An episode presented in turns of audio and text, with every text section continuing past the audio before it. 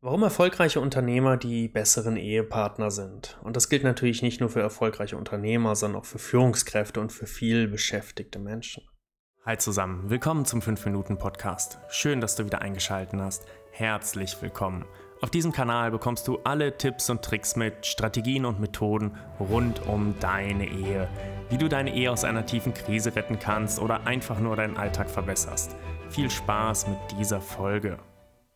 Wenn du diese Überschrift liest und du bist kein Unternehmer, bleib dabei. Und wenn du Unternehmer bist, dann bleib auch bis zum Ende dabei. Denn für beide ist das, was ich dir in dieser Folge sage, wichtig und interessant. Punkt 1. Sie haben eine offene Einstellung zum Leben. Mit ihnen wird es nie langweilig. Sie sind mutig und zielstrebig und das Ganze wird positiv auf ihre Ehe. Das heißt, sie sprechen Herausforderungen an und finden Lösungen. Ganz oft haben sie ihr Leben einer Vision gewidmet und verwirklichen diese Vision. Und ein Teil dieser Vision ist auch eine erfüllte Partnerschaft. Dafür gehen sie Risiken ein und erreichen auch ihre Ziele. Das Erreichen der Ziele ist auch für die Ehe wichtig, weil du musst deine Komfortzone verlassen und deine eigene Gefühlswelt teilen. Sie arbeiten hart und unermüdlich daran, erfolgreich zu sein. Das heißt, Trennungen finden seltener statt.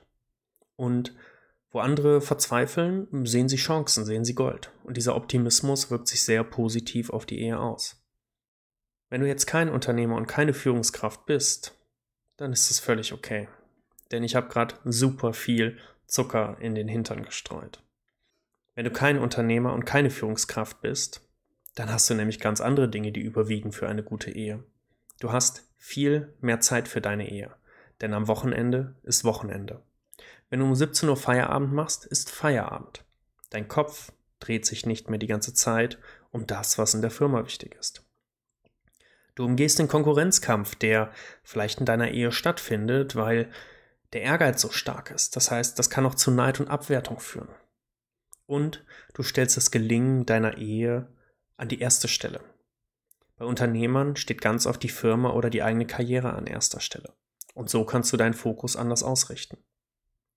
Außerdem sprichst du mit deinem Partner dieselbe Sprache. Wenn ein Unternehmer ein Problem löst, was extrem komplex ist, und dann mit seiner Partnerin oder seinem Partner, der kein Unternehmer oder keine Unternehmerin ist, plötzlich über völlig banale Dinge sprechen muss oder normale Dinge, dann kann das zu Schwierigkeiten führen. Denn ganz selten heiraten Unternehmer Unternehmerinnen. Hashtag Gender. Die Frage ist also gar nicht, bist du Unternehmer oder Führungskraft oder bist du es nicht, sondern die wichtige Frage ist, wie erfüllt bist du in deiner Ehe? Und hier an der Stelle freue ich mich, wenn wir ins Gespräch kommen, denn ich helfe dir, deinen Weg zu gehen in eine glückliche, erfüllte, harmonische und friedliche Ehe. Schau unter www.simonenzer.de vorbei. Dort kannst du ganz einfach deinen Termin buchen. Bis zum nächsten Mal.